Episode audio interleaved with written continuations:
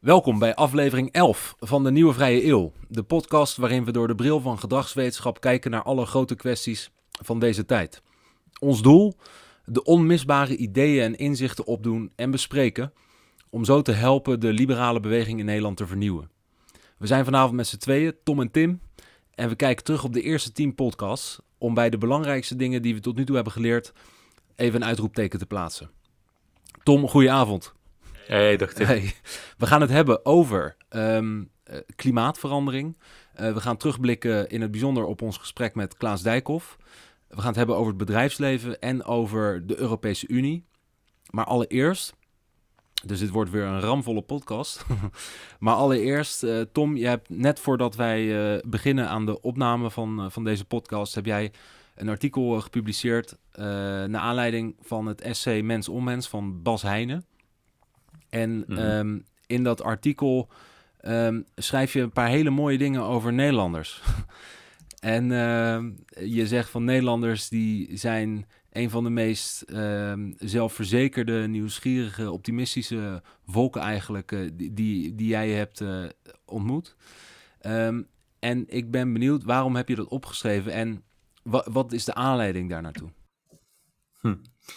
Ehm, kijk, het, het, eh, ik, ik las dit weekend het, het essay van Heine en eigenlijk, ehm, wat, wat ik op voorhand niet wist, was dat zijn boek eigenlijk echt een, eh, een pleidooi, een soort zoektocht was naar, ehm, hoe kunnen we het liberalisme weer interessant en sexy maken, wat, wat, de missie van deze podcast ook is. Ehm, maar vooral van hoe, hoe kunnen we beter begrijpen hoe dat het liberalisme ehm, het hoofd kan bieden tegen ideologieën die juist het liber- liberalisme proberen te slopen. En ehm Heine vat, vat eigenlijk die ideologieën samen eh, met de term ehm, nationaal populisme, wat ik een, eh, een, een heel geestige vondst vind, omdat het eh, natuurlijk echo's heeft naar nationaal socialisme.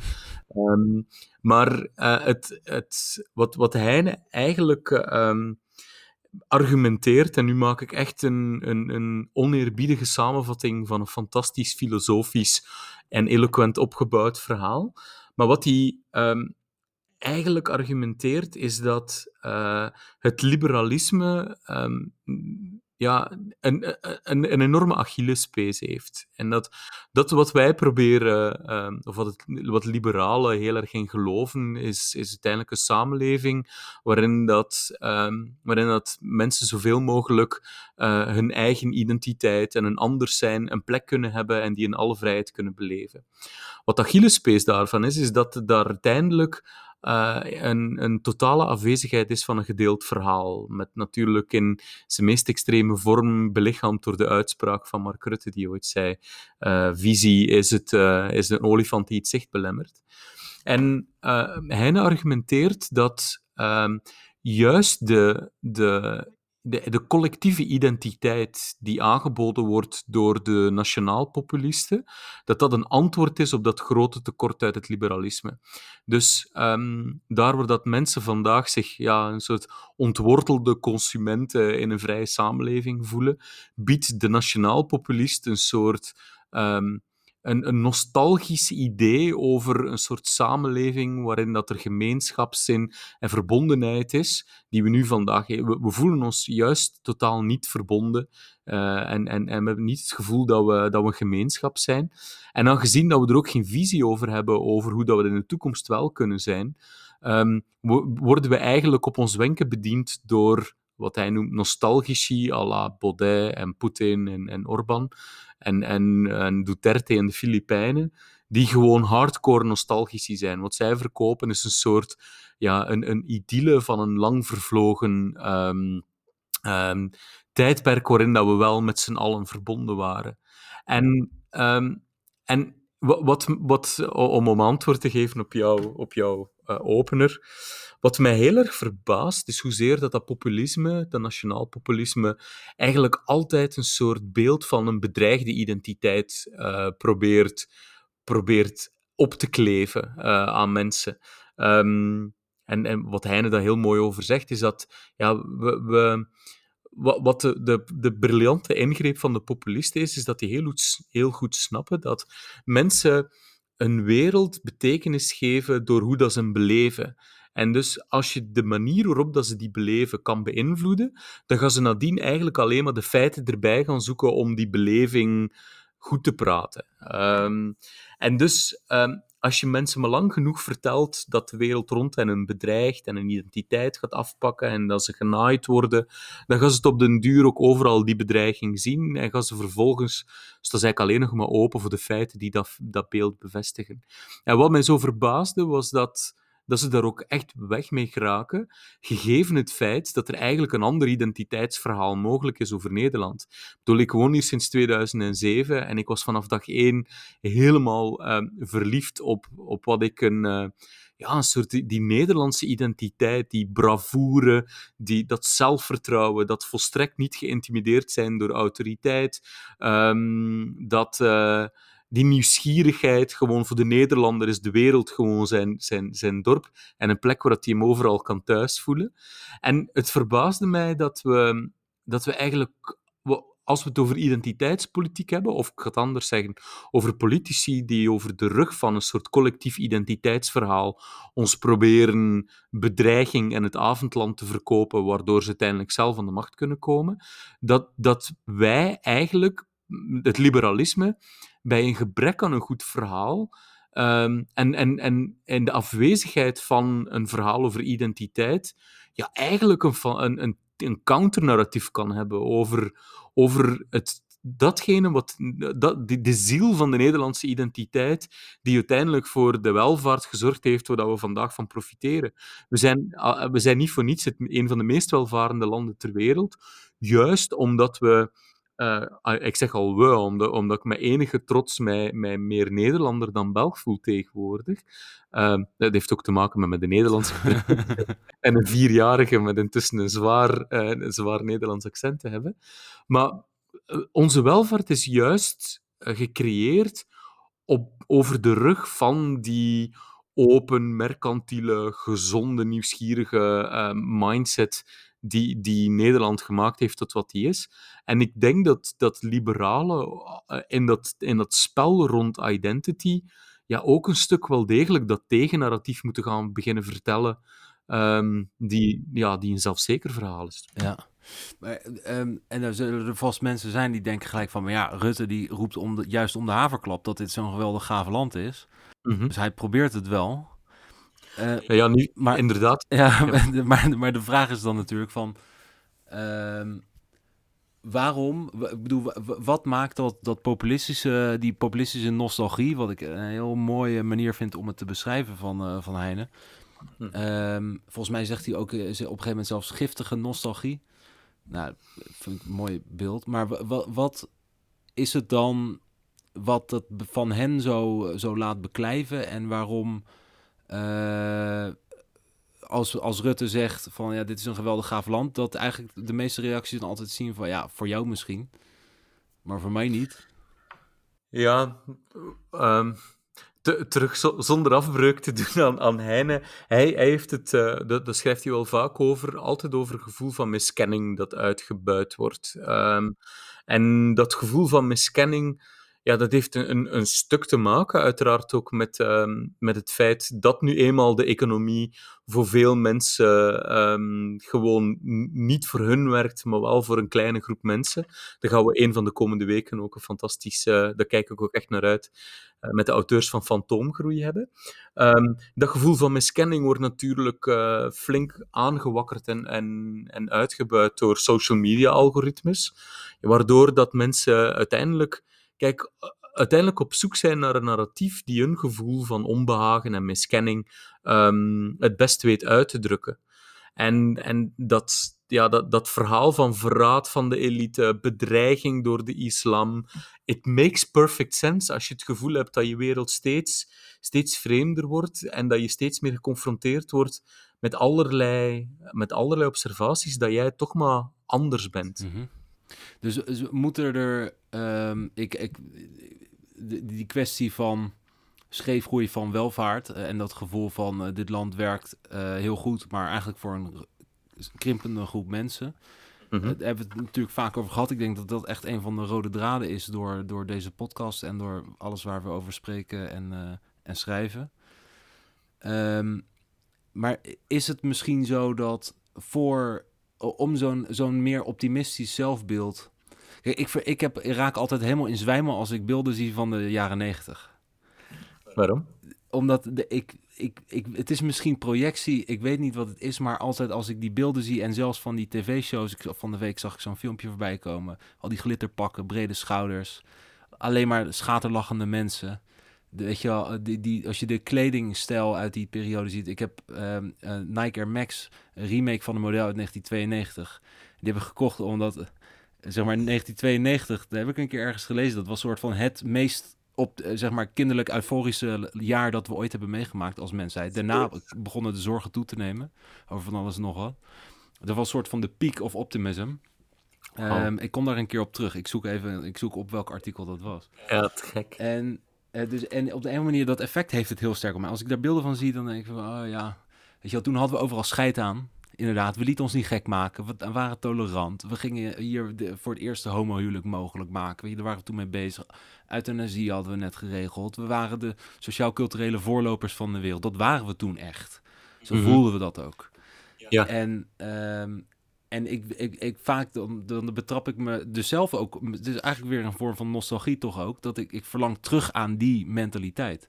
Ja. En, ehm, maar de vraag die ik nu mezelf ook stel: van, is het een kwestie van dat we het daar niet vaak genoeg over hebben? Of moeten er ook wel echt wezenlijk dingen veranderen eerst?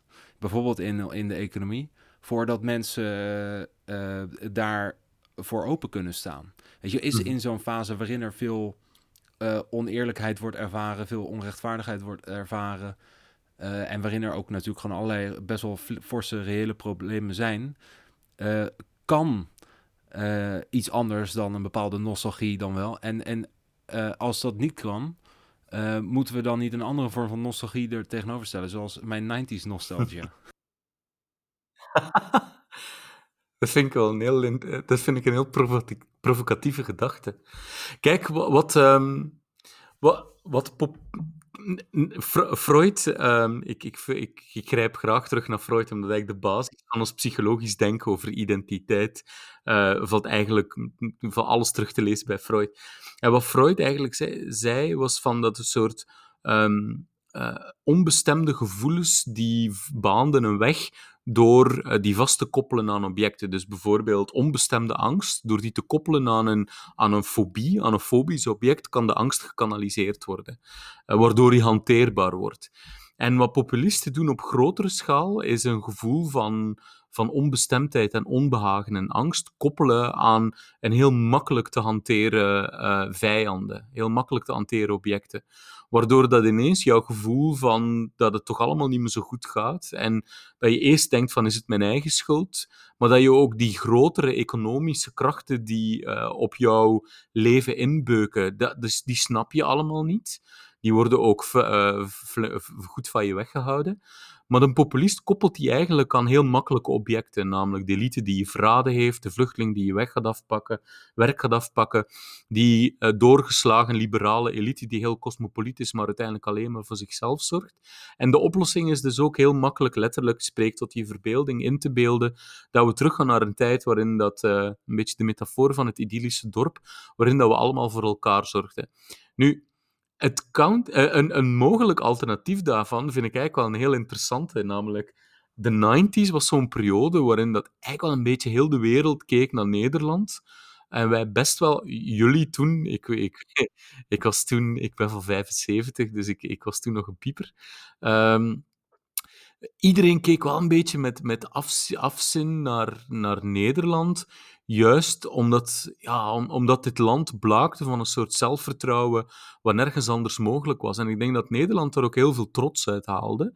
Zelfs mensen die, die, die vooruitgang wel een beetje, misschien wel iets te hard eh, gingen gaan, hadden toch wel het gevoel van, ja, maar ook voor onze stem, ook onze conservatieve stem, is er genoeg plek in Nederland. We profiteren met z'n allen van de welvaart die we maken. En god, wat zijn we een gaaf land. En dat is inderdaad langzamerhand, langzamerhand beginnen afkalven. Ja, dus, eh, mm, dus we moeten daarmee aan de slag. Ehm, jij, jij hebt ook in jouw stuk geschreven van, dus liberalen moeten, uh, moeten, moeten echt aan de slag met identiteit, meer, meer nog dan we doen. We moeten, we moeten mensen, dat vind ik, vond ik ook interessant in het boekje van Heine, althans volgens mij is hij dat die dat ook schrijft, van, uh, kijk, wij hebben uh, als liberalen lang gevonden, ook gewoon vanuit, echt vanuit de liberale filosofie ook, dat een overheid uh, zich niet te veel met eh, culturele en identiteitskwesties moet bezighouden, want het is immers aan het vrije individu om zijn identiteit vorm te geven. Maar, uh, en dat is een interessant inzicht, het vermogen om autonoom je, vrije, je eigen identiteit vorm te geven, is uiteindelijk maar een heel klein deel van de mensen ook daadwerkelijk gegeven. Ja. veruit de meeste mensen hebben ontlenen hun identiteit toch voor een heel groot deel, of zelfs voor het allergrootste deel, uit allerlei verbanden waar ze onderdeel van uitmaken. Ja. En um, als, je, als je dus die uh, vanuit het idee van wij bemoeien ons niet met cultuur en met identiteit, want het is aan de mensen zelf. Uh, en, en, ondertussen uh, verschalen allerlei manifestaties van een gedeelde identiteit en cultuur en je grijpt niet in, dan, dan gaat het dus fout. Ja. Is dat zo? En, en, en dat vind ik dan wel interessant, hè? want kijk, ik, ik ik, ik vind het fijn om uh, ook theoretisch over politiek en zo natuurlijk te praten. Al, als het al te abstract filosofisch wordt, dan uh, vind ik het vaak ingewikkeld om. Dan, dan krijg je vaak allerlei discussies waarvan ik het dan ingewikkeld vind om het ook, ook als simpel gemeenteraadslid. om te denken van oké, wat, wat ga ik hier dan mee doen? um, maar wat ik een interessante vraag dus vind, is van. Hoe zou zo'n liberale identiteitspolitiek er dan uit moeten zien? Mm. Um, nogmaals, ja, dat is, toch een, fantastische vraag om, om mee bezig te zijn. Ik moet denken aan, toen ik hier in 2007 kwam, werd ik al vrij snel vriendjes met Jan. En Jan was een, uh, een ras-Amsterdammer, uh, eh, 85 jaar, uh, rookte ongeveer drie pakken pure, ongefilterde sigaretten per dag. Um, Ex-marinier, uh, werkte een aantal jaar ook een beetje met wat, wat criminelen als bodyguard. Gewoon zo'n potige tachtiger die mij liefkozend de idiote Belg noemde. maar die dus eigenlijk wel een beetje zo mijn Amsterdamse vader wilde zijn. En um, wat, wat ik altijd uh, fantastisch vond aan hem, is uh, dat, hij, dat hij eigenlijk vertelde dat de tolerantie van de Amsterdammer, die toch een beetje zo... Nou ja, nee, ik mag niet zeggen die toch een beetje zo de, de, de, de meest extreme versie van de Nederlandse identiteit is, want dat is het denk ik niet. Maar de tolerantie van de Amsterdammer heeft eigenlijk niks met tolerantie te maken, zei hij, maar eigenlijk meer met we don't give a fuck. Als jij doet lekker wat je zin in hebt, maar waag het je niet van mij lastig te vallen daarmee, dan kan het mij eigenlijk niet zo schelen wat jij doet. Maar val er mij niet mee lastig. En ik vond dat een, een, een fantastisch inzicht die mijn denken challengede. En dat is een soort omweg-anekdote om op je vraag te beantwoorden. Ik denk dat, um, dat, dat het liberalisme wel degelijk invulling moet geven aan een soort um, Hollandse identiteitsverhaal, een, een veel positievere, assertievere, uh, optimistischer, krachtiger versie, uh, tegenversie van dat bedreigd identiteitsverhaal. Um, juist door dit soort verhalen te vertellen. Door dus het zelfzekerheid en, en de brani van, van de Nederlander, die ja, in, bij de confrontatie met het vreemde ja, hoogstens een soort uh, nieuwsgierige, tolerante blik uh, er tegenover stelt, zich volstrekt niet geïntimideerd voelt en eigenlijk gewoon lekker doorgaat met, met, uh, met zijn leven te doen. En sterker nog, dat is juist iets wat, wat um, misschien niet die eerste, eerste migratiemigranten die nog te veel geworteld zijn in hun oude cultuur en daar, daar zich ook aan vastklampen bij gebrek aan alternatief, maar waar dat, dat tweede en derde generatie migranten stiekem eigenlijk echt wel heel erg naar opkijken. Ja, ja, dat is interessant. Ja. Ik heb um, uh, een paar weken geleden heb ik samen met de politieke partij Denk hier in Rotterdam ja, ja, ja. Een, Fantastisch. Een, een, voorstel gedaan om uh, nou, meer te doen tegen discriminatie. En de, de, samenwerking VVD Denk, dat is natuurlijk niet echt vanzelfsprekend. Dus dat was, vonden we allebei trouwens, want het geldt voor hen omgekeerd net zo, best spannend. Um, en ik heb toen ook um, natuurlijk je praat er dan met veel mensen over en, en dan, probeer, dan probeer je ook te, een beetje te, te variëren met verschillende manieren om te beargumenteren waarom het heel goed is dat we dit doen. En vooral ook waarom het heel goed is dat we een extra stap zetten in de discriminatiebestrijding.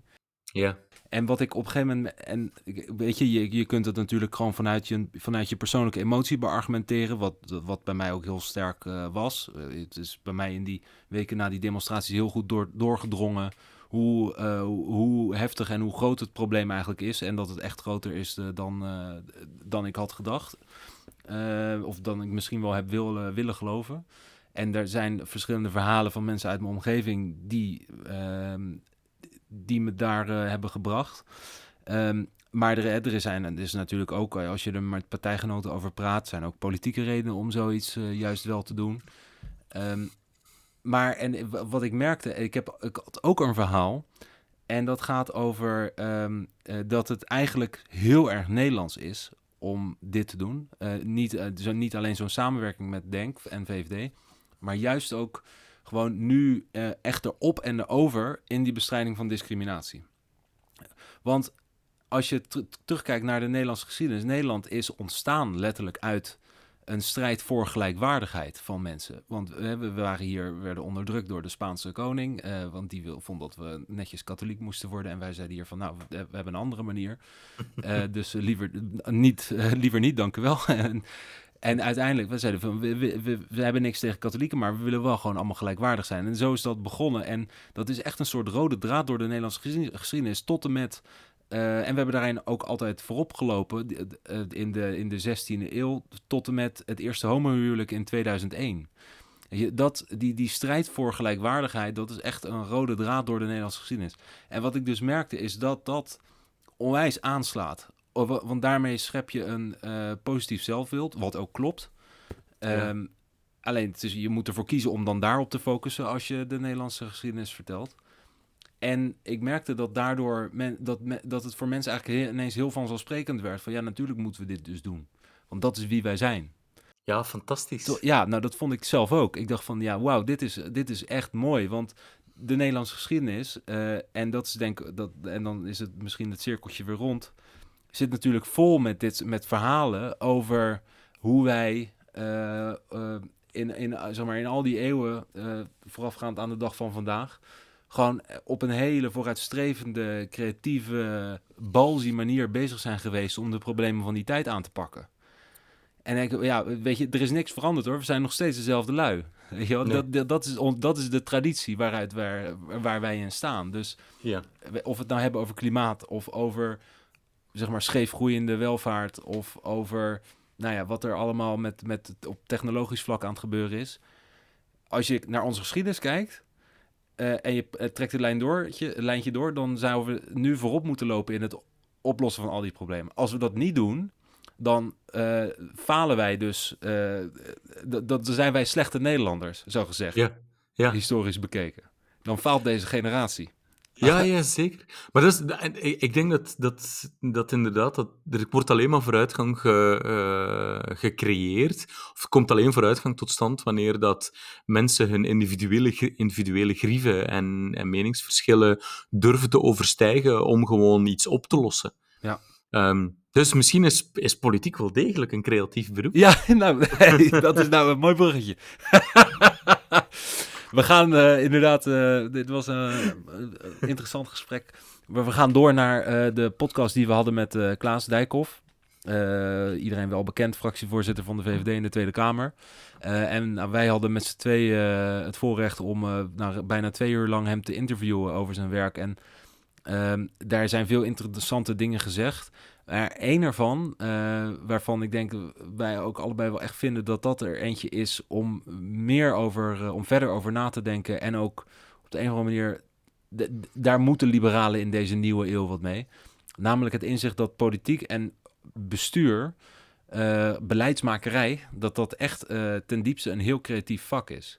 Hmm. En dat we er dus ook de mensen voor zouden moeten hebben die die vaardigheden ook hebben.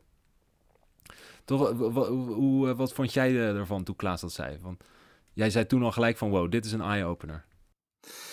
Ja, um, kijk, uiteindelijk politiek gaat over, gaat over proberen dingen, de job to be done van politiek gaat over dingen voor elkaar krijgen. Um, gaat over uiteindelijk interventies uh, tot stand brengen die op een langere termijn bijdragen tot een welvarende samenleving.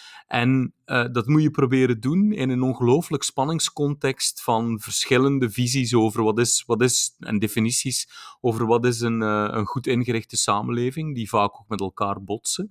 Uh, waarin er sommige hypergevoeligheden liggen. Bijvoorbeeld langs katholieke zijde zijn een aantal dingen gewoon nog steeds heel gevoelig en onbespreekbaar, ja, die, die, die je misschien als liberaal wel iets sneller er doorheen wil hebben. En ik vond het inderdaad een, een eye-opener dat hij zei van, in feite hebben wij het ultieme creatieve beroep, want wij moeten proberen um, op allerlei manieren met elkaar, um, ja, in, in die context van constante strijd en tegenstrijdigheden, toch met elkaar proberen dingen voor elkaar te krijgen. En daarvoor heb je overredingskracht nodig, daarvoor heb je empathie nodig, daarvoor heb je het vermogen nodig om, um, om ja, om, om met, met nieuwe, originele manieren uh, te denken, soms om drie stappen vooruit te denken, om via een omweg je doel toch voor elkaar te krijgen. Um, en en dat, dat is inderdaad, dat is een heel ander beeld. Dat is een totaal ander beeld dat je hebt dan het frame die je, die je eigenlijk over het algemeen meekrijgt, namelijk van de saaie, koehandelende politici, die vooral heel erg uh, beperkt worden door, door, door juridische wetgeving en, en door, door een woordvoerder. Ja, ja. Uh, zeker. En, maar het is denk ik, eh, naast de politici, want voor politici is het kijk, eh, zeker als je, als je zo'n fractievoorzitter bent van een, van een regeringspartij. En dat geldt trouwens zelfs ook gewoon al bij mij in de gemeenteraad van Rotterdam. Je hebt altijd puzzels te leggen, weet je wel. En je moet creatief zijn om alle belangen op een bepaalde manier toch... Uh, om in ieder geval een meerderheid te kunnen krijgen voor, voor wat er dan ook uh, moet gebeuren. En, uh, maar het gaat volgens mij ook echt om het openbaar bestuur, dus in de zin van de ambtenarij. Want ja, misschien ligt het aan mij, maar ik heb van de overheid. Dat, dat is echt, dat is zo'n instituut, weet je wel. Het is allemaal. Uh, het, beeld ervan is natuurlijk ook dat het vrij bureaucratisch is. En dat is in de praktijk volgens mij ook voor een heel groot deel zo. En ik vraag me ook af of, uh, uh, of het lukt. Maar dit is wel echt een, of een, ja, een aanname, een beetje. Ik, het is wel gewoon op mijn eigen beeld gebaseerd. Maar ik vraag me af of het lukt in, in zo'n cultuur, in omstandigheden waarin men ook over zichzelf spreekt als het departement en waarin je al die verschillende directies hebt. En ja. Uh, het is heel erg ja, hiërarchisch ook natuurlijk en, en net georganiseerd. Wat op zichzelf veel waarde heeft. Maar ik vraag me af of dat de omstandigheden zijn waarin je dus ook met innovatieve problemen, uh, oplossingen voor problemen gaat komen. Ja, Mariana Mazzucato zegt in, uh, in Rethinking Value daar een aantal interessante dingen over. Ze zegt van uh, uh, een van de grote problemen met gewoon ja, zowel landen als overheden die volstrekt niet goed werken, is dat er een systematische aanval geweest is op de waardigheid van ambtenaren.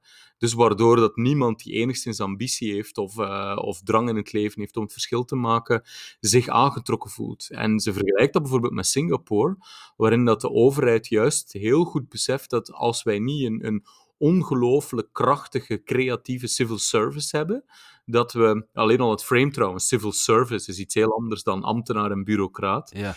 Um, dan, dan kan dit land nooit welvarend worden. Dus in Singapore is het zo dat de allerbeste mensen van elke generatie hun hoogste streven is om carrière te maken binnen de civil service.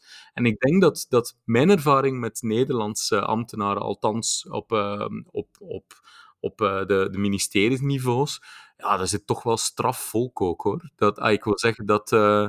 Dat de mensen waar ik het voorrecht mee heb mogen gehad om te werken, dat zijn stuk voor stuk echt wel uh, bijzonder intelligente, daadkrachtige mensen die, ja. die best wel creatief zijn om toch dingen voor elkaar te krijgen, gegeven de context ja. van beperkingen. Ja, nou, dan, uh, ik wil zo zeker ook geen onrecht aan doen, want dat is mijn persoonlijke ervaring ook. Er werken over het algemeen super integer gedreven uh, en inderdaad heel slimme mensen. Alleen mm -hmm. wat, je, wat ik wel zie, de, de structuren waarin zij moeten werken, organisatievormen waarin gewoon alleen al het simpele feit dat je eh, dat, je, eh, dat beleidsterreinen gewoon eh, heel strak allemaal zijn gescheiden in verschillende domeinen eigenlijk. Met Ja. echt een soort van harde schotten ertussen.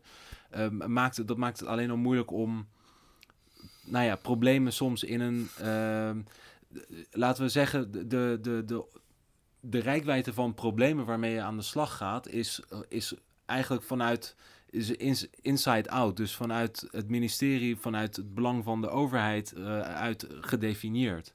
Mhm. Eh, en niet. eh, en en dat, dat kan in de weg staan dat je dingen zo soort van in de samenhang ziet zoals die in de werkelijkheid aan de hand is.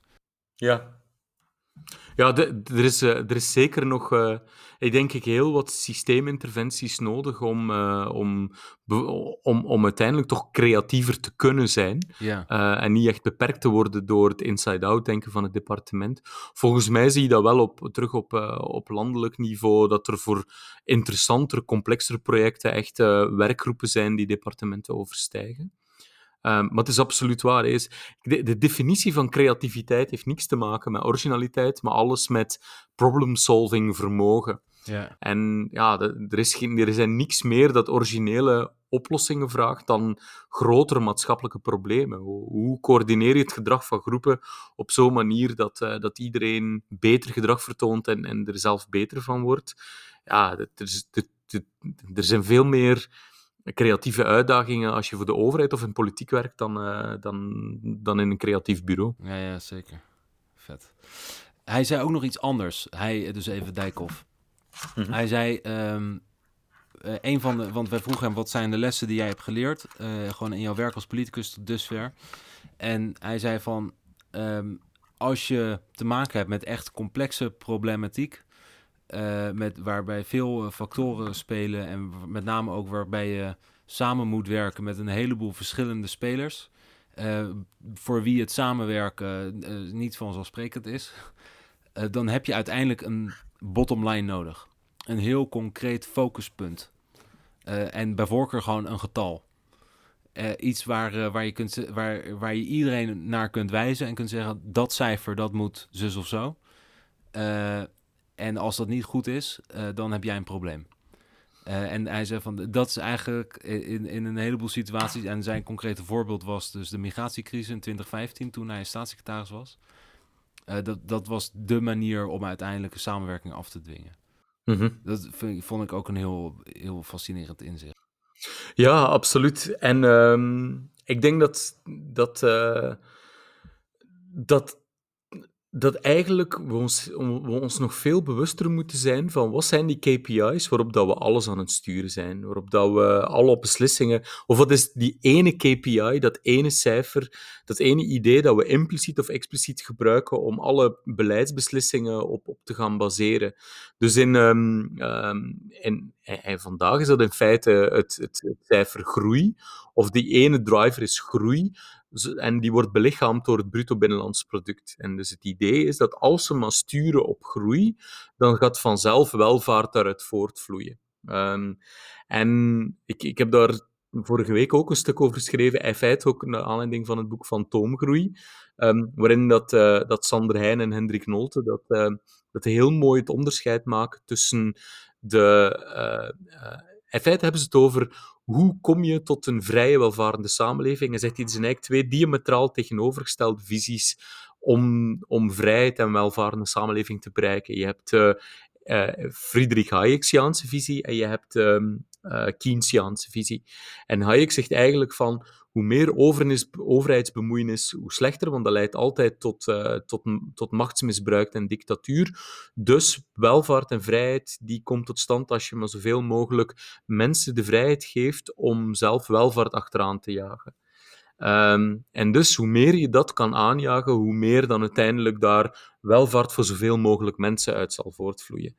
Eh, en eh, de tegenovergestelde visie daarvan is eigenlijk Keynes' definitie van vrijheid. Die zegt van, vrijheid, dat is eigenlijk veel meer een soort vrijheid om vrij te zijn van zorgen, vrij van schulden, vrij, de vrijheid om je kinderen te kunnen laten studeren op kwalitatief onderwijs, de vrijheid om te kunnen opwaartse mobiliteit door te maken in de samenleving. Dus zegt hij, de nummer één KPI waar dat eigenlijk politiek op zou moeten sturen, volgens Keynes, is ehm, de welvaart van de middenklasse. Dus hoe meer welvarende middenklasse een land heeft, hoe welvarender het gaat met het land. Nou ja, eigenlijk zo de 30 jaar na de Tweede Wereldoorlog, die waren, dat stuurden we onze economie op die KPI, namelijk de, de welvaart van de middenklasse. En die is met de oliecrisis in de jaren 70 en dan begin jaren 80, is die geleidelijk losgelaten om dan toch meer de Hayekiaanse definitie te vormen. Namelijk, we gaan, we gaan volop inzetten op groei. En dat heeft ongelooflijk belangrijke repercussies. Want als je op. En ik, ik weet niet of we ons daar heel bewust van zijn, maar door constant op die KPI-groei alles te gaan sturen, zijn we een aantal dingen uit het oog verloren. Eén ervan is, is dat, um, is dat de, degenen die de winnaars zijn van dat systeem, dat die in hun gedrag langzamerhand de spelregels naar de hand gaan zetten zijn. Dus we zien dat nu ook bijvoorbeeld met, met de hele discussie rond de dividendbelasting. Is, we, we zijn zo gaan geloven dat, uh, dat, we, dat, dat we moeten gaan sturen op groei, dat we ons broek afsteken voor, voor iedereen die zogezegd bijdraagt aan het bruto binnenlands product, namelijk die multinationals. Um, en dus we zijn bereid om, om, om ze alles door de vingers te zien, zodat ze hun bijdrage niet moeten betalen over de dingen die echt welvaart creëren, namelijk via belastingen, geld geven voor de infrastructuur uiteindelijk en de mensen waar ze hier gebruik van maken. Um, en als je een economie inricht op die ene andere KPI, namelijk alles wat we doen is erop gericht om een welvarende middenklasse te creëren, dan ga je op andere dingen sturen. Meer onderwijs, kwalitatief onderwijs, een goedkopere gezondheidszorg, althans een, meer, een, een grotere hand van de publieke sector in de voorzieningen die uiteindelijk ervoor zorgen dat je een upward mobility kan, kan tewerkstelligen. En dat betekent dat je andere beleidskeuzes moet gaan maken, uh, waaronder bijvoorbeeld inderdaad progressieve taxen en dergelijke. Maar die die omkering, die fundamentele omkering van wat is de nummer 1 KPI waarop we gaan sturen, dat wordt denk ik het belangrijkste debat ook onder liberalen voor de komende jaren. Ja, ja, zeker. Um, er zijn natuurlijk meer onderwerpen waar we, waar we zo'n KPI, uh, zo'n zo focuspunt hebben. Uh, klimaatverandering is daar natuurlijk een voorbeeld van. Mm -hmm wat ik daar wel. Kijk, zeg maar, ik, ik snap Klaas zijn redenering. Uh, en ook als ik hem jou, eh, als, als ik jou het uh, over hoor praten. Ik, ik, ik snap heel goed de, zeg maar, de waarde van, uh, van zo'n van zo'n KPI in het, niet alleen in het resultaat overigens, maar ook met name dus in samenwerking van mensen afdwingen in complexe systemen. Mm -hmm. Maar zo'n cijfer mist ook altijd dingen.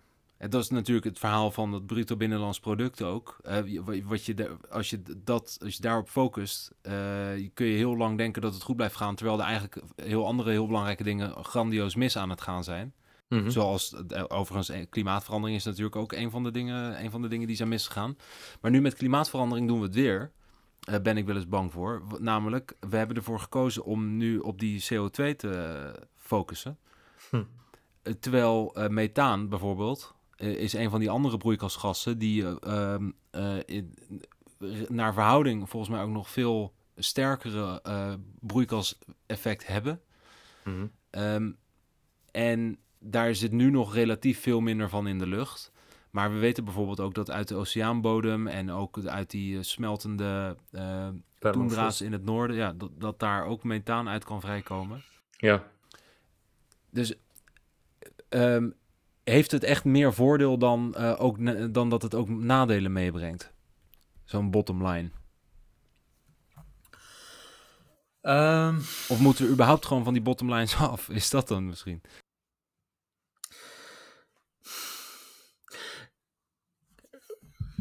Goh, onder, onrechtstreeks, onrechtstreeks erop antwoordend. Um, ik denk dat de. Kijk, ik, ik heb zelf een onderneming. Ik zal, ik zal hem op die manier antwoorden. En al het feit van zelf eigenaar te zijn van je onderneming en aan niemand anders verantwoording hoeven afleggen, zorgt ervoor dat je eigenlijk um, heel makkelijk beslissingen kan nemen in het, in het lange termijn belang van de onderneming. Dus je zelf geen dividend uitbetalen, zorgen dat je mensen heel blij zijn, um, nee durven zeggen tegen projecten waar je gewoon het gevoel hebt van fuck that shit, ik, uh, ik voel me hier uh, ethisch niet goed bij.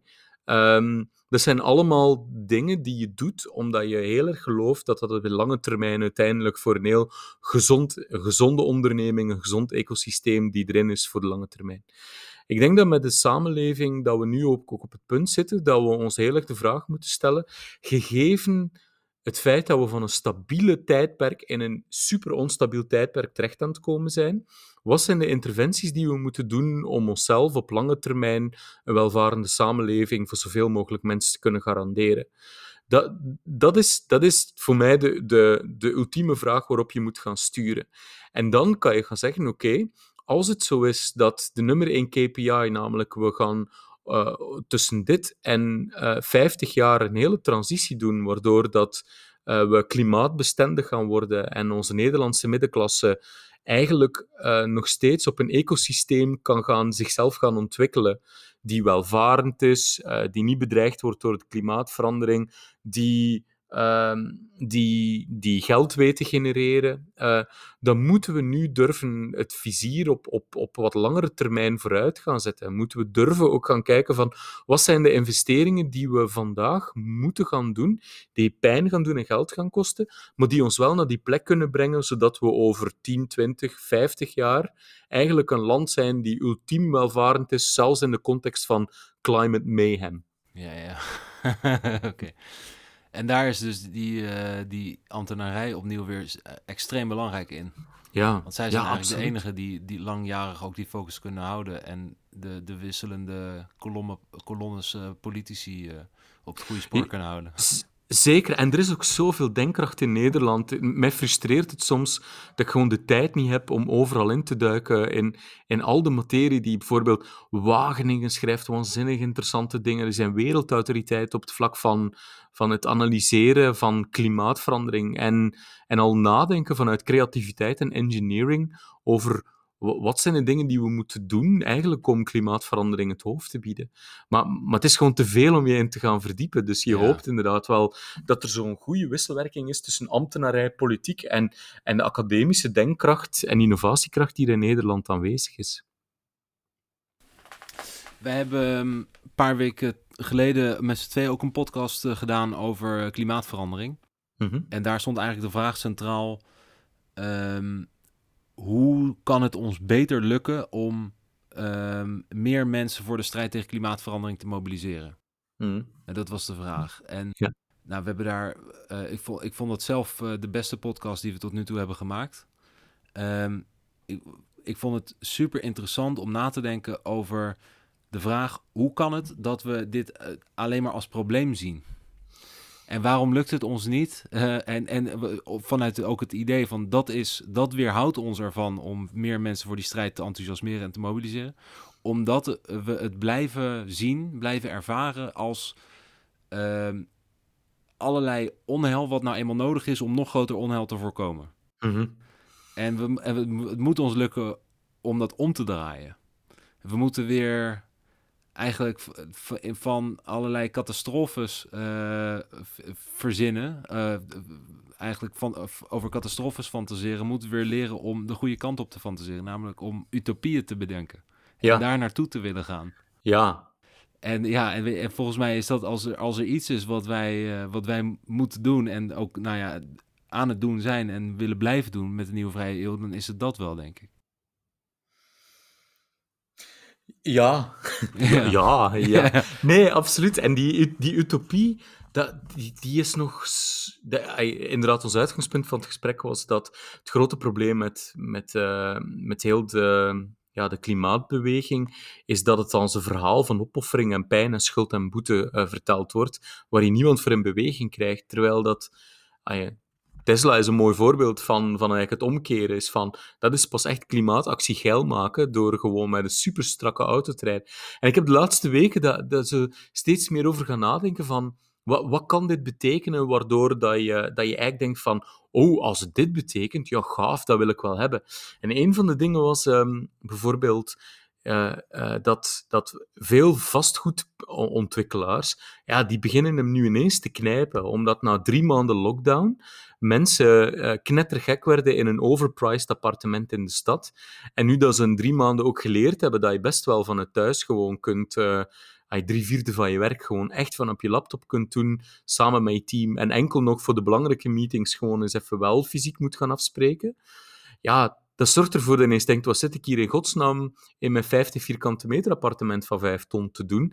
Terwijl dat ik, ehm, ja, terwijl dat ik eigenlijk op een veel ruimere plek, met een tuin, met buiten, dichter bij de natuur kan gaan zitten, uh, daar ook mijn werk van thuis kan doen. En als er een beetje een goede openbaar vervoerverbinding, of nog leuker, als je binnen een straal van 30 kilometer zit en je koopt zo'n fantastische e-bike, die dingen gaan gewoon echt 50, 60 per uur, ja, dan begint je neven ineens een heel andere wending te krijgen. En vastgoed- en projectontwikkelaars, die knijpen hem, omdat, omdat nu ineens de, zo de, de, de de psychologische barrière die, die ons met z'n allen collectief vasthield in die vastgoedwaanzin in de grootstad, namelijk, ja, we moeten hier zijn, want hier is opportunity, dat die barrière nu ineens weg aan het vallen is. En, en, en, en dus je ziet ineens een wereld voor je dat je denkt van, oh, maar als, je, als het zo kan, dus ik kan gewoon vanuit waar ik ook gewoon best wel um, uh, kwalitatief werk leveren in een van de kennisinstellingen in de Randstad zonder er te hoeven zitten. Ik kan dicht bij natuur wonen. Ik kan, we kunnen uh, toekomst gaan inbeelden. Uh, Philips is met ledverlichting bezig, waarin dat je verticale... Um, verticale voedselproductie-units doet die, die compleet computergestuurd zijn met waardoor dat we met een fractie van het landoppervlakte, een fractie van de aardeoppervlakte en een fractie van het waterbehoefte gewoon compleet zelfvoorzienend kunnen worden in groente- en fruitvoorziening. Er zijn zoveel waanzinnig ehm, eh, leuke ideeën nodig. En wat het er toen ook over is, dat als iemand nog één keer zegt van er komen ook groene banen bij, want de laadpaalinstallateur, ja. dan gaan we die in de knieën schieten. ja, nou, maar, maar dat is het inderdaad, weet je. Alles, alle, zeg maar, alle gedragsveranderingen die je moet doen uh, om, uh, om te helpen klimaatverandering binnen de perken te houden, voelt allemaal nu als een stap weg bij van wat je comfortabel vindt en wat je lekker vindt. Ja. Terwijl het moet eh, juist eh, allemaal een stap toe zijn naar ja, een toekomst waar je van droomt. Weet je wel? Een, een beter leven. Hoe zie jij de utopie voor je? Nou ja, uh, dat mijn persoonlijke utopie, en laat ik die dan maar gewoon even op de rest van de mensen ook projecteren. Lekker. Is, ja, is dat ik ehm, straks een huis heb, ehm, ergens in de polder, zo'n beetje rondom Rotterdam. Ik zou wel een beetje in de buurt van de stad willen blijven. Niet erin, want je hebt helemaal gelijk van die, die uh, kosten uh, afweging voor zo'n appartement in de stad is eigenlijk gewoon idioot. Mm -hmm. maar uh, belangrijker nog dan opportunity, want thuiswerken voor een groot deel, dat zal wel lukken. En of op locatie ergens. Um, maar vind ik gewoon andere mensen ook kunnen tegenkomen. Ja. En, en eigenlijk meer de recreatieve kant van het leven. En uh, daarom echt, echt, zeg maar, het platteland in, uh, dat, dat, daar deins ik daarom uh, nog wel voor terug. Mm -hmm. dus, maar dus zo in de stad. En ik wil dan een huis waar, waar ik eigenlijk gewoon verder niemand bij nodig heb. in de zin van, ik wil gewoon een, een moestuin. Ik wil zonnepanelen en ik wil een windmolen hebben. En ik wil die ook best gewoon met, zeg maar, de, de 50 erven om mij heen delen. Um, en we, we, daar, we kunnen daar ook prima ons eigen water maken, denk ik. Gewoon en dan niet met allerlei uh, chemicaliën erin, maar gewoon, gewoon zelf. Ik zie voor me dat we ook gewoon wat dieren hebben. Omdat het gewoon echt super leuk is. Ja. Niet omdat het een soort hippie-lifestyle of zo moet worden. Maar ik, ik, bedoel, dieren zijn gewoon geweldig. En iedereen die het zichzelf uh, toestaat om dat te ervaren, die, die, die kan daar niet omheen. Weet je wel, het is, het is leuk om voor een dier te zorgen. Het maakt je gelukkiger. Het is in ieder geval veel leuker dan dat eindeloze scrollen op Facebook, wat ik van plan ben nooit meer te doen. Uh, ik ben al gestopt met Twitter. Facebook is next. Mooi. En um, voor, weet je, en wat het zo aanspreekt, eh, zeg maar, zo'n soort leven voor mij. En ik wil natuurlijk verder ook gewoon super vet werk doen. En dat kan allemaal, denk ik, gewoon voor een heel groot deel digitaal of op plekken, weet je. En dan ga ik dan keurig met mijn elektrische auto naartoe. Um, uh, inderdaad, waarschijnlijk de mooiste auto die je tegen die tijd kunt krijgen is elektrisch. Dus ja, die, die zou ik dan wel willen. um, maar het is, het, het is een, denk ik een leven met meer rust en waarin je...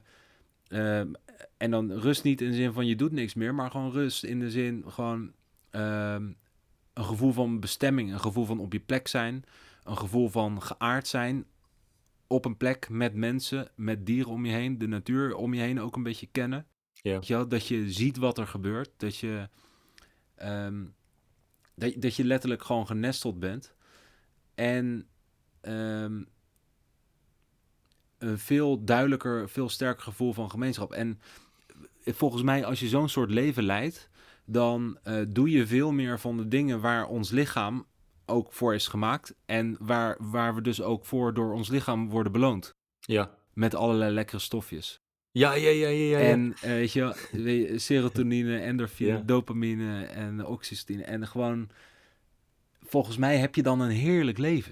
ja. En, en eh, weet je, en ik zie dan allemaal van die mensen die zichzelf helemaal schil kopen en aan allemaal troep die ze niet nodig hebben. En ze hebben daar ook nog een shitty baantje voor en in zo'n schaal stadsappartementje. En op zo'n regenachtige zondag denk ik van, nou, ik, ik zie niet andere mensen die dat doen, maar eh, ik, nou, ik neig er zelf misschien ook iets te veel naar, naar zo'n leven. En ik, het leven kan zoveel beter zijn. En daar hoeft niet de economie hard voor te groeien of zo. En daar hoef ik niet een soort van een of andere zieke monsterbaan voor te hebben.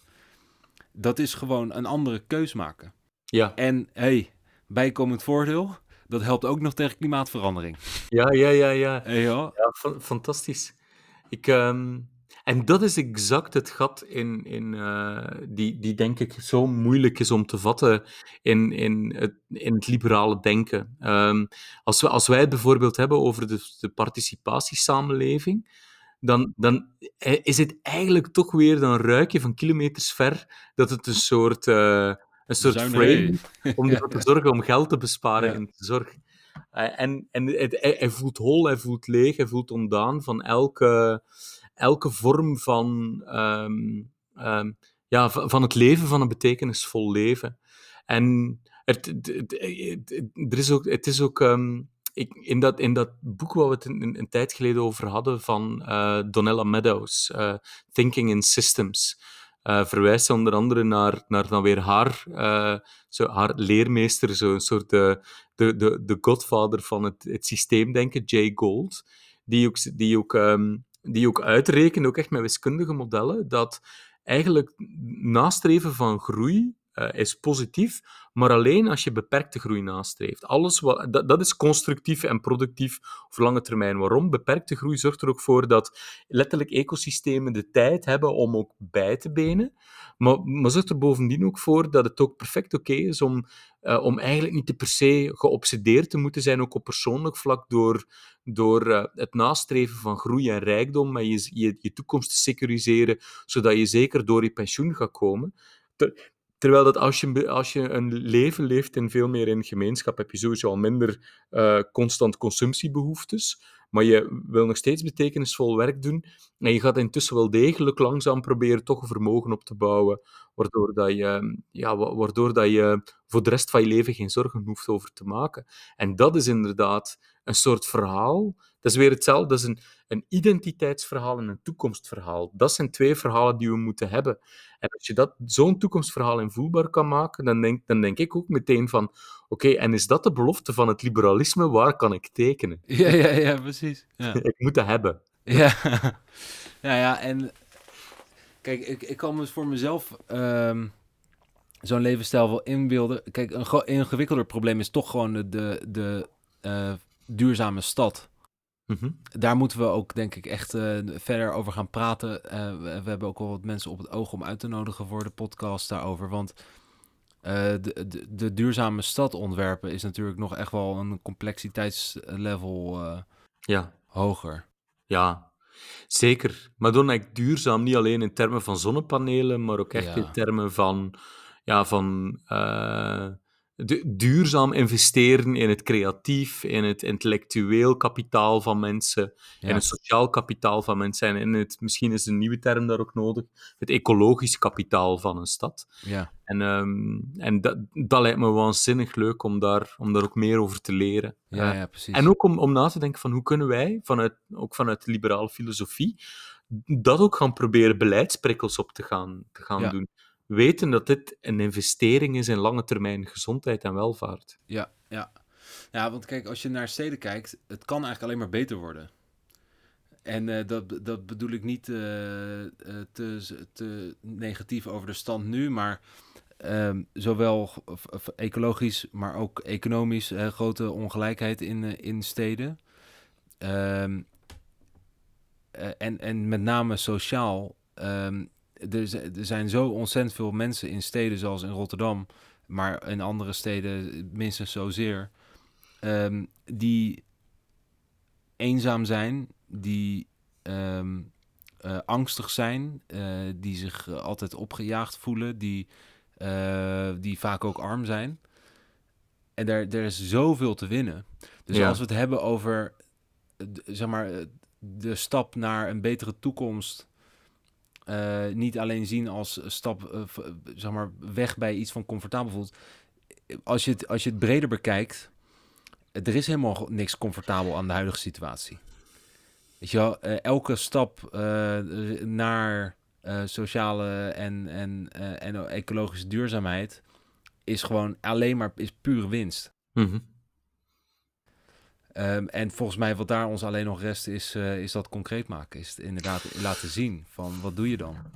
We hadden het er laatst ook met, eh, met Klaas Dijkhoff over. En, en, hij zei toen ehm, eh, dat ja, hij- hij- mijn stelling was van het duurzaamheidsverhaal zou bij uitstek een liberaal slash rechts thema moeten worden. Sterker nog, ik denk dat, dat juist de, de klimaatactivisten er alle baat bij hebben dat het juist een, een, een rechtsliberaal thema wordt. Dus een thema over investeren, een thema over hoe dit nog meer leidt weer tot welvaart. Eh, want als rechts het omarmt, dan gaat het ineens wel eh, snel gaan. Links is sowieso al overtuigd, maar je moet nog de, de harten en de massa's meekrijgen en mensen het gevoel geven, zoals wat in Frankrijk gebeurde met de gele eh, hesjes.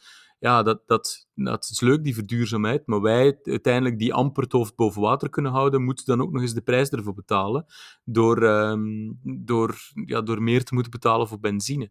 Dus als wij daar een, een, een kunnen veel inzichtelijker maken, inderdaad, dat het een, eh, een verhaal is van investeren in welvarende, welvarende gezonde gemeenschappen, vol met opportuniteiten, ehm, vol met kansen en, en, en, en dat Nederland daardoor klimaatneutraal kan worden, dan denk ik dat we daar een heel... eh, dat, we daar, dat we daar een hoofdrol te spelen hebben om ervoor te zorgen dat klimaatactie juist gaat versnellen. Alleen moeten we dat verhaal gewoon veel, veel scherper nog voor ogen zien te krijgen. Ja, precies. En eh, weet je, law and order gaat eh, denk ik redelijk vanzelf in zo'n in zo'n utopische samenleving. Ja, eh, ja, ja, zeker. Hoe meer mensen het gevoel hebben dat ze onderdeel zijn van een gezamenlijk project, hoe meer ze ook elkaar eh, in toom houden. Eh, of corrigeren of bijsturen. En hoe meer er ook een psychologische druk is om er onderdeel van te zijn. Dus zo werkt het gewoon. Ehm, we hebben het ook gehad over eh, het bedrijfsleven in Nederland met Thierry Aartsen, een van onze Tweede Kamerleden.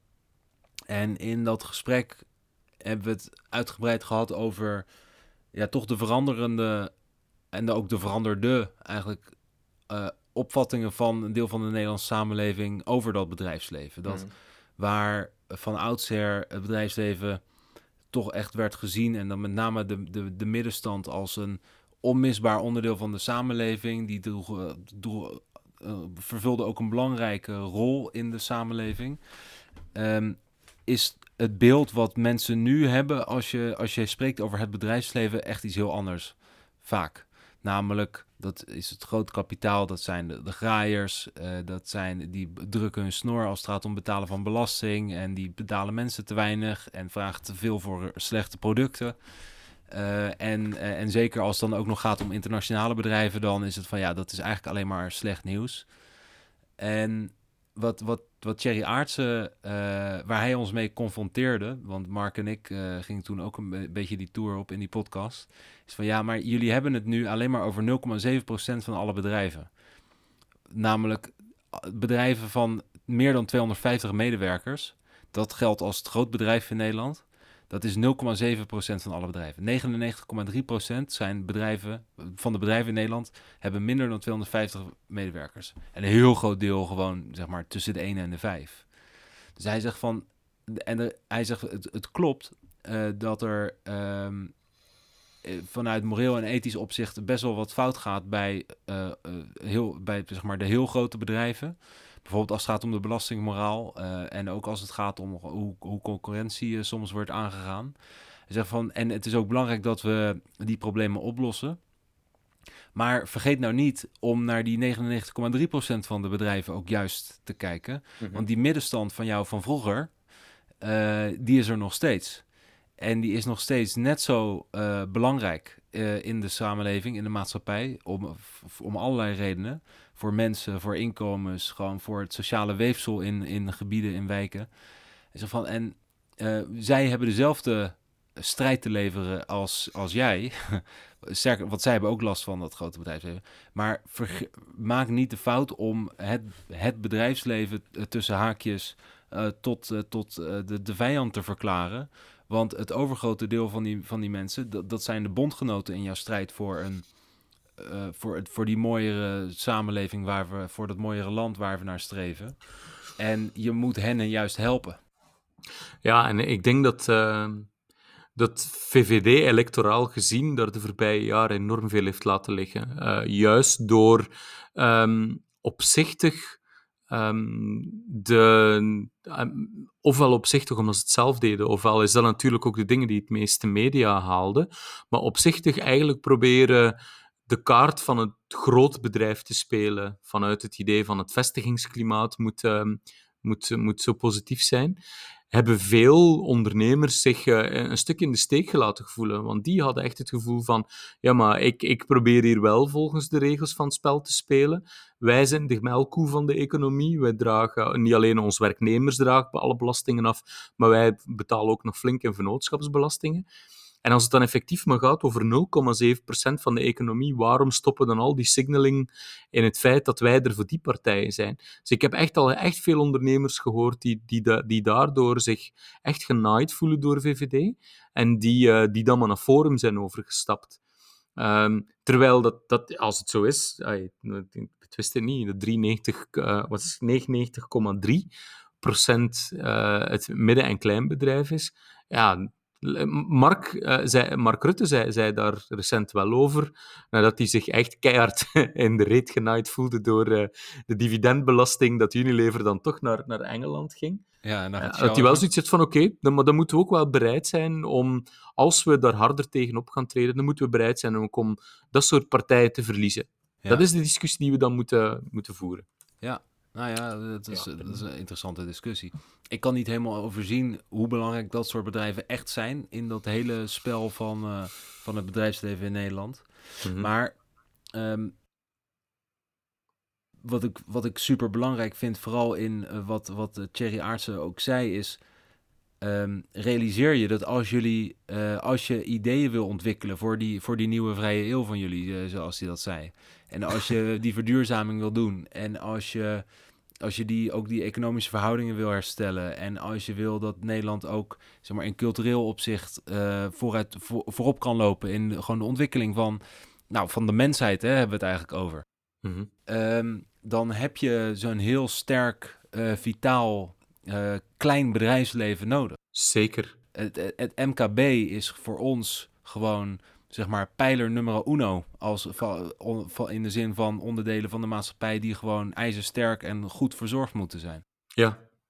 Ja, zeker, zeker. En dat durf ik ook niet helemaal te onderbouwen, maar volgens mij heb ik ook ooit gelezen dat een, MK, een, een, een MKB-economie veel meer anti-fragile is dan een, eh, een economie die vooral het moet hebben van, uh, van hele grote bedrijven. Ja, ja. Ik weet niet in hoeverre dat, dat het 100% klopt, want natuurlijk van zodra dat, dat er een crisis is, dan moeten ook MKB's flink uh, gaan snijden. Anderzijds, het verschil tussen... Neem nu... Um, ook, uh, ik spreek nu weer uit eigen naam, maar um, ik... Uh, wij, hebben de voorbije jaren gewoon gezorgd dat we gezonde buffers aanlegden, omdat je eigenlijk ervan uitgaat dat er komt altijd crisis. En dat terwijl de grote bedrijven enorme financiële prikkels hadden om alle winst die ze hadden ook nog eens te stoppen in het, in het terugkopen van hun eigen aandelen, zodat zijn bonus flink de lucht in ging. Ja, dat zijn een soort gedragingen waardoor dat die nu veel sneller op omvallen staan dan, dan kleinere ondernemingen. Wij hebben zoiets van, we hebben buffers, we, het voornaamste is dat ons mensen in dienst blijven, we gaan het zo lang mogelijk proberen uitzingen tot het gewoon echt slechter gaat dat je niet anders kan. Maar maar we're in it for the long run. En ik denk dat heel veel MKB's die in private handen zijn, op deze manier wel ja, gezond rentmeesterschap over een onderneming voeren. Ja. En dus veel meer resilient zijn. Ja, ja, precies. En, en in het algemeen gewoon een veel, eh, veel positievere rol spelen in gewoon letterlijk de wereld, kleine wereld om, ze- om hen heen. Ja, tuurlijk, tuurlijk. En dat is natuurlijk juist wat- leven van die wereld. Ja, je wil, je wil verbonden zijn, je wil geankerd zijn in, in, in een samenleving, op een plek. Als het slecht gaat met die wereld, gaat het slecht met ons. Dus het is een no-brainer. Dus da- daarom kan ik echt niet bij dat, er, dat, je, dat je ook maar enig intellectueel argument kan vinden om bijvoorbeeld belastingontduiking ontduiking toe, te, toe te juichen. Ja. Omdat je juist daarmee ehm, datgene wat welvaart produceert, namelijk een ecosysteem van koopkrachtige, hoger opgeleide, welvarende mensen, waar je producten en diensten aan kan leveren en die je kan inschakelen om voor je te werken, dat als je die, die pijler niet, die, dat ecosysteem niet constant voedt, ja, dan, dan is er op de duur ook geen, geen economie meer om, of markt meer om producten voor te verkopen. Dus ik vind dat waanzin. ja. Mooi. Waanzin. Waanzin. Mooi woord. Op zijn Duits nog mooier. Ja, ja, precies daarom dat ik hem zo even aanzet. Ja, over, over op zijn Duits gesproken. Mhm. Ehm, we hebben ook een discussie gehad over de Europese Unie. Eh, en dan eh, in het bijzonder eh, eh, de eurobonds. Eh, ik heb daar een eh, soort van thema-podcast over gemaakt met Mark. Ehm, want er was op dat moment was er veel discussie over gaan, gaat, gaan er ehm, euro-obligaties komen. Dus gaat, gaan de eurolanden gezamenlijk schulden aan zodat de landen die nu economisch er slecht voor staan, eigenlijk daar voordeel van hebben, want die kunnen daardoor tegen lagere rente dan ze alleen zouden kunnen, kunnen ze geld lenen. Mhm. En eh, die discussie erover, die werd ehm, eh, online en in de media heel erg gepolariseerd gevoerd. Ehm, en Mark en ik hebben toen geprobeerd om eens te proberen daar een discussie over te voeren, want hij was ervoor, ik eh, ben er tegen. Ehm, en we wilden eens kijken van of je vanuit een poging om ook elkaar te begrijpen, of je dan tot een andere, ander gesprek komt. En? nou, en dat was zo. Dus dat was op zichzelf, eh, dat, dat alleen al vond ik, eh, vond, vond ik een hele mooie les daarvan. Ehm, weet je, als je met elkaar discussieert om gewoon zoveel mo op zoveel mogelijk verschillende manieren tegen het publiek, wat soort van de derde participant in de discussie is, eh, te, te laten zien wat je vindt, ja, dan ga je elkaar nooit begrijpen en dan ontstaat er nooit wat. Maar als je inderdaad gewoon echt probeert, en dan zelfs vanuit echt heel verschillende opvattingen, gewoon echt probeert om de ander te begrijpen, als dat je doel is, in, als je een gesprek Ja. ingaat, dan ontstaat er iets heel anders. En we zijn, eh, denk ik, allebei daardoor ook wel iets veranderd in onze opvatting. Ehm, en één heel belangrijk ding daarin, wat ik van Mark, eh, wat ik door eigenlijk het verhaal van Mark, waar, waar ik van doordrongen ben geraakt, is, is dit. Kijk, er zijn e- economisch eh, en vanuit zeg maar de perspectief van de inter-Europese politiek zijn er heel veel redenen om nu niet eh, de eurobonds te doen. Of kijk, inmiddels ligt dat ook niet meer op tafel, maar zijn er wel iets minder verdergaande eh, economische herstelfondsen wordt, wordt over gesproken. Dus al in de komende dagen zal er een beslissing over worden genomen. En vanuit economisch perspectief en vanuit Nederlands perspectief, in enge zin zijn er best wel wat redenen te geven om nu Italië eh, en een aantal andere landen daar niet met zoveel geld bij te helpen. Eh, want, nou ja, lang verhaal kort, eh, het, het, zal bij hen opnieuw prikkels wegnemen om te zorgen dat hun economie gewoon sterk genoeg wordt, zodat ze de volgende keer überhaupt geen hulp nodig hebben.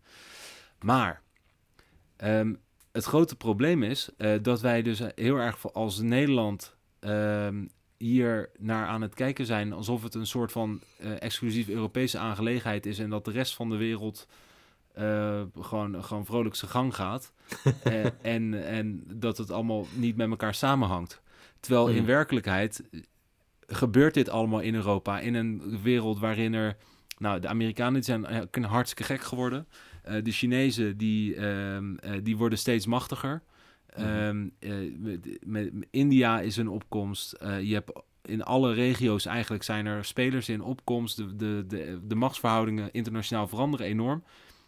En terwijl dat allemaal gebeurt, zijn we in Europa zijn we bezig om elkaar de tent uit te vechten over iets wat, zeg maar, bezien vanuit de schaal van, eh, van, van die ontwikkelingen en ook wat de, de impact daarvan kan zijn op gewoon het dagelijks leven hier, is het totaal peanuts. En dus de grote les is van, je kunt wel vinden dat je heel, een hele intelligente analyse ergens van hebt, eh, als je puur de, de, zeg maar de kwestie uh, at hand bekijkt. Ehm, maar als je jezelf even dwingt om dingen in een breder perspectief te zien, dan kan zelfs zo'n heel verstandig verhaal uh, gewoon eigenlijk ineens best wel dom lijken. dus, dus, en de, de grote les daarvan is van altijd het bredere perspectief pakken, want je, je mist anders altijd dingen die uh, je, je hele calculatie onderuit kunnen trekken. Ja. En dat soms ook zouden moeten doen. Ja, het is het, heel dat, dat, um, dat Frugal Four verhaal en, en, en Italië verhaal zit natuurlijk barstensvol van, uh, van framing. Hè. Ze Italië speelzuchtig, moesten lesje leren. Terwijl dat, van als je het vanuit een ander frame bekijkt, is één, inderdaad, Europa heeft in een assertiever wordende, geopolitiek onstabielere wereld, hebben we er alle belang bij om als blok sterk en krachtig te zijn. Zeker ja. nu Engeland eruit gaat. Ja. Um, Twee, Nederland, uh, de Nederlandse economie kan er ook weer alleen maar wel bij varen als het beter gaat, ook met ons buurlanden. Want hoe welvarender Italië is, hoe groter het marktpotentieel om daar uh, onze, onze, onze toch van export afhankelijke economie uh, ook daar producten af te kunnen zetten. Dus we hebben er ja. alle belang bij. Ja. Um, en het, het plaatje van Italië over spelzucht is, ook een, is tegelijkertijd ook een verhaal over... Um, een beetje wat ook met Griekenland gebeurd is, is zodanig uh, willen, willen het land straffen en uitknijpen en kort houden, dat er ook geen, geen hefbomen zijn voor die economie om meer tot leven te komen. Ja. Ik zeg niet dat, dat Italië daar, um, daar het, het, goede leiderschap voor heeft om met die impulsen dan ook de goede dingen te doen. Anderzijds ja. is Italië is dan weer één groot cliché. Als je zo de verhalen leest, bijvoorbeeld over die regio bo rond Bologna, ja, dat is toch een fascinerend verhaal. Die regio doet het momenteel beter dan gelijk welke andere regio in Europa. En dat heeft vooral te maken met het feit dat ze heel veel co coöperatieve structuren hebben. Dat is bijna 80% van de bevolking rond Bologna, in die regio, is op een of andere manier onderdeel van ofwel een werknemerscoöperatie of een kinderopvangcoöperatie. Dus die economie bloeit daar ontzettend, juist omdat um, iedereen daar veel meer skin in the game heeft. Ze kopen samen zonne-energie in um, en, en, en alles, alles van de creatie van welvaart wordt daardoor veel sneller en beter onder meer mensen verspreid. Dus er, er zit wel degelijk ook binnen Italië enorme verschillen tussen het door en door corrupte zuiden en anderzijds uh, lijkt wel een stukje het Europa van de toekomst daarin in meer dat noordelijke Italië nu al gecreëerd te worden. Maar ja, maar we zitten daar keihard vast in een frame van verspilzucht van het zuiden, terwijl dat inderdaad dat andere frame van we moeten zo snel mogelijk een sterke Europa hebben in een, uh, in een, in een wereld rond ons van grote machtsblokken die steeds assertiever en agressiever worden. Ja, ja dan denk ik van, kom aan gasten, dat is toch een no-brainer. Ja, ja, ja. ja maar en, en, en zeker, en dat, dat, met name dat laatste, dat is voor mij echt, weet je, het, het, het, is, het kan gewoon niet dat uh, terwijl de Amerikanen het leiderschap opgeven, de Chinezen proberen te pakken, dat wij bezig zijn met Italië haten. Ja, ja, ja, wel? ja. Daar komt het wel een beetje op neer. En kijk, wij denken van, ja, het, als we dit doen, dan hebben we zeg maar 80% kans dat het ons een beetje welvaart kost. En dat zal natuurlijk heel veel, heel erg meevallen. Uh, en we denken van, nou, dat is dus een slechte deal, dus we doen het niet. Maar terwijl als we het niet doen, uh, vergroten we de kans zeg maar, tot, uh, tot 50% dat het ons uh, over 20 jaar alles kost. Ja. Namelijk omdat gewoon China de, de, hegemoon wordt in de wereld en, en die de handelsstandaarden en alles bepalen wat voor ons als handelslandje zo belangrijk is. Ja, ja absoluut. Dus ik denk van, het is gewoon ja, breder perspectief en lange termijn denken, dat is super belangrijk. En dat valt denk ik ook echt wel uit te leggen aan de kiezer. Ja. Um, Zeker nu dat, nu dat ook weer Mark voor de zoveelste keer bewezen heeft hoe fantastisch hij uh, capabel is om het land door een crisis te gidsen, pikken mensen veel van hem. Uh, maar dat verhaal moet wel verteld worden. Zeker. Oké, okay, dat was uh, de, onze terugblik op de eerste tien. Potverdomme. Ja, op naar de volgende. Ja, zeker. Heel veel zin in. We hebben wel mooie Ja. dingen in het vooruitzicht. Hè? Zeker. We, gaan eh, dus met, met de schrijvers van, eh van Toomgroei praten. Dat wordt denk ik echt een heel interessante uitzending. Ja. Ik heb het boekje nog niet uit. Maar ik appte jou al eh, toen ik hem op jouw bevel had gekocht. Want ik was vier, vier pagina's erin en ik wilde gewoon niet meer stoppen met lezen. ja. Ook omdat ja, het is gewoon... En, en toen ben je gestopt met lezen. Nou, toen moest ik werken, ja. Ja, ja, precies. Maar dus dat gaat de komende dagen gaat dat gebeuren. Maar eh, kijk, we, we doen niet, eh, we doen hier normaal gesproken geen commerciële aanbevelingen. Maar eh, ik denk dat, we, dat het voor de luisteraar interessant kan zijn om het boek ook vast gelezen te hebben als je Zeker. die podcast straks hoort. En Mark is bijna rond met zijn verhuizing naar het diepe zuiden. Dus vanaf de volgende aflevering is hij er terug ook weer bij. Dus dat zorgt weer voor veel vuurwerk. Juist. Bedankt voor het luisteren. Tot de volgende. Tot de volgende. Joe.